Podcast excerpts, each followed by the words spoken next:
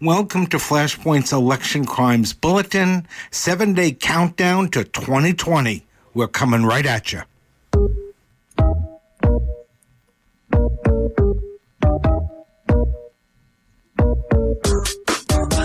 not denying climate change, but it could very well go back. You know, we're talking about well, over millions of years. It. They say that we had hurricanes that were far worse than what we just had with Michael. Who says that? They say. I mean, people, people, say. People say that in the. Yeah, but what about the scientists who say it's worse than ever? Uh, Welcome to this special edition, this series of the Election Crimes Bulletin with special guest star, frontline reporter, best-selling author Greg Palast. Uh, Palast has been warning us for at least 20 years that you might have to fight for your vote to make sure you have it counted. And of course, now more than ever, this is the case. In this daily drumbeat series we're beginning today, uh, we're going to be dealing with different voting issues every day. Greg will try and answer the essentially the two basic questions about voting how to make sure you know how to vote, and then once you have done it right, how to figure out if it was in fact counted or disqualified by any number of 21st century Jim Crow tricks. Uh, Greg Palast, it is good to have you with us. Uh, we have to start off with a bang here uh, because the gauntlet has been thrown down in Wisconsin. Okay, there was a decision by the uh, Supreme Court, which said that uh, Wisconsin, if the ballot is not received, the mail-in ballot is not received by the end of election day, um, and it, you know you're not in control of that. That's up to the post office. But if if they don't receive your ballot by election day, they're not going to count your ballot. Now, understand that's that ain't small in Wisconsin or in any other state, but in Wisconsin, Trump supposedly won in 2016 by 22,000 votes in just this last primary in the spring, 80,000 ballots were disqualified because they arrived after election day because the post office just can't handle the volume. So if you lost 80,000 in primary during the primary, imagine how many votes will be disqualified. And understand once again, Democrats, about 60% of Democrats said they're going to mail in their ballots. Only about 20 to 30% of Republicans. So therefore, it's going to be overwhelmingly Democratic ballots which will be disqualified if people insist on mailing in their ballots. Now, what what is at play here? I mean, clearly you've got uh, two two different factions facing off in this battle for the vote in that uh, swing state. Uh, mm-hmm. Tell us about the decision, how it came down in terms of disqualifying essentially any votes that uh, come in after Election Day. Look, we've gone, the, the U.S. Supreme Court used to say, uh, because it's in the National Voter Registration Act, it's in the uh, that you have the right to a vote, so that that was the guiding law of America. The new Supreme Court doesn't buy that at all. So they are going along with state rules created by Republican legislatures. Like in Wisconsin, that's a Republican legislative rule. The reason why they were even considering it is that the governor, Lieutenant Governor Mandela Barnes, and others said, look, we need extra days because of the massive flood of ballots into the post office to, to get to allow ballots to arrive from the post office to count them. So we've got a big problem here in that we've got a split state. And this issue exists in Michigan too, because you have a Republican legislature all over the country. We are seeing the Supreme Court impose and stick to the craziest rules that GOP legislators or governors come up with to restrict the counting of mail in ballots. That's the issue. And by this point, we are now one week from the election. And I would say if you haven't mailed in your vote yet, don't. Take it in you don't want to be one of the people that was left on the post office uh, floor. You're listening to the Election Crimes Bulletin on Pacifica Radio. Our special guest star for this series as we count down to Election Day is Greg Palast. His most recent book is How Trump Stole 2020. Really, it's a handbook on how you can defend yourself and fight for your vote. Yes. Uh, Greg has been at this, on this beat, shall we say, uh, easily since, since 2000, trying to fight against uh, the vote thieves. And uh, this is a very crucial year to have honesty and to have your vote count. So this is not just a Wisconsin thing. This battle no. is happening uh, all over the country and this can definitely change the election, can it? Well, yes, absolutely. For example, uh, and even the Senate, for example, in Alabama, Doug Jones is fighting for his life, a Democrat for reelection, and Democrats there want to mail in their ballot. They're going to need to have the Supreme Court said you have to have in Alabama an old Jim Crow rule. You have to have two witnesses, or you have to have your ballot notarized. So all these nutty rules that states have put in the way of, of getting and counting mail in ballots are going to have a huge effect. And I'm very concerned about the confirmation of Amy, well, I'd call her Amy COVID Barrett, because remember, she was a lawyer for George Bush during the Bush versus Gore battle.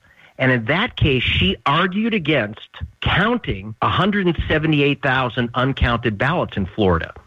So she holds true to form, and she's never wavered. She's taken the position if the ballots don't get counted in time, no matter what the rules, there's no extra time, too bad. And what's dangerous there is that if we have violence during the vote count, if we have disruption the vote count, as we had in 2000, one of the reasons 178,000 ballots were not counted, by the way, Dennis, in the 2000 election, is that you had what was called the, the Brooks Brothers riot, in which Roger Stone led a bunch of people in to the Miami Dade clerk's office, went crazy, and people were scared, so they stopped the vote count. The next day, the Florida Republican Secretary of State certified the election, said no more counting. That was Katherine Harris. So she left 178,000 ballots uncounted in Miami, and the biggest group of uncounted ballots was in the African American majority city of Jacksonville. 29,000 ballots uncounted. That's how George Bush became president by 537 votes and there's no indication that she's going to change her views. Wow, this election can be stolen. We are speaking with Greg Palast. This is your special edition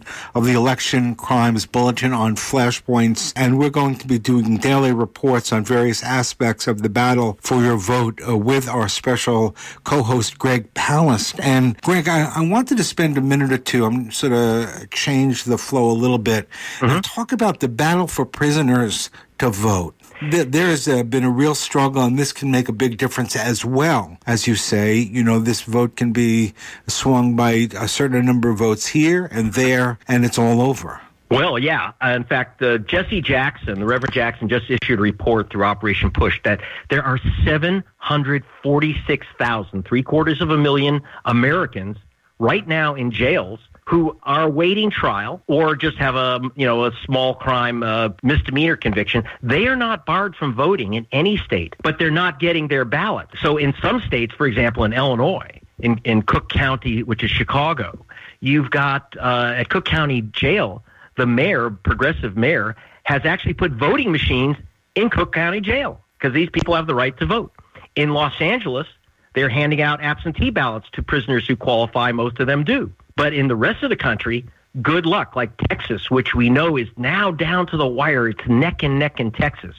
Well, in Texas, you need a, a certified excuse to vote absentee. Well, uh, they already ruled out you can't claim susceptibility to COVID as an excuse to vote absentee, believe it or not. So if you're 90 and you've got diabetes and you're overweight, too bad, buddy. Play Russian roulette with your life to vote. But even more important, in the in the prisons, they don't use incarceration as an accepted excuse for an absentee ballot. Well, unless someone's going to break out of prison just to vote, they're taking away the voting rights of 100,000 people. And that's the only way that Trump thinks he can win Texas, which is, again, neck and neck. They, by the way, uh, Trump has just pulled all his ads from Texas, so they're nervous.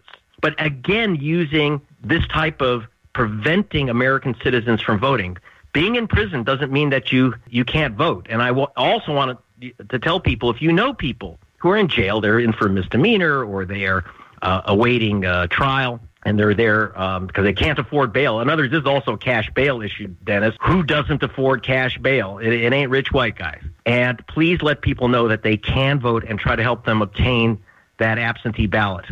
And and we should say just in a second, I mean, there's a big battle going on in Florida in terms of the new law which allows uh, ex felons to vote. This is a frontline battle, right? This is going back and right. forth, One right up to the day. Million, yes, 1.4 million Floridians have a felony conviction. But the big problem, Dennis, is not the inability to pay the fines that the legislature tried to undo the law passed by 65% of Floridians, including the majority of Republicans who said, look, if you turn, serve your time, that includes, by the way, supervision, parole, probation. Uh, if you serve your time, You should vote. With the last state which still had that old Jim Crow law, the old Reconstruction law. But here's the problem, Dennis. There's two things. Number one, so you got a felony conviction. You were 19 years old. That was 30 years ago. You don't know what your court fines are. You don't know what your court fees are, and neither does the state. They literally don't have the records. So you cannot even say, okay, I'll pay the 200 bucks and I'll vote. I'll pay the 400 bucks, I'll vote. They don't know. You also have the problem, which I uncovered back in 2000 when I was uh, with The Guardian and BBC Television, that Florida's records on who's convicted of a felony are a complete mess. If you remember in 2000, one of the reasons, the other reason Bush was elected president is 58,000 African Americans were accused of being ex-cons, and they were their only crime was voting while black. So they misidentify felons. They don't know what fines uh, they have to pay or not, and so people are scared. This is 1.4 million Floridians, and according to the polls, it's dead neck and neck Biden Trump. In other words, this trickery involving misnaming felons, hiding how they can actually get their vote back, that could elect our president, not the voters. It's incredibly significant. Okay, well, you have been listening to our special edition of the Election Crimes Bulletin with Greg Palast. His latest book is How Trump Stole 2020. We're going to do this every day, including on Election Day, taking a look at what's breaking, what are the stories we need to know more information about, how to protect your vote. Let's go out, Mike, with the same sound we came in, the Crimes Bulletin button. And uh, Greg, we will talk to you tomorrow. See you then. Thanks, Dennis gregpalast.com.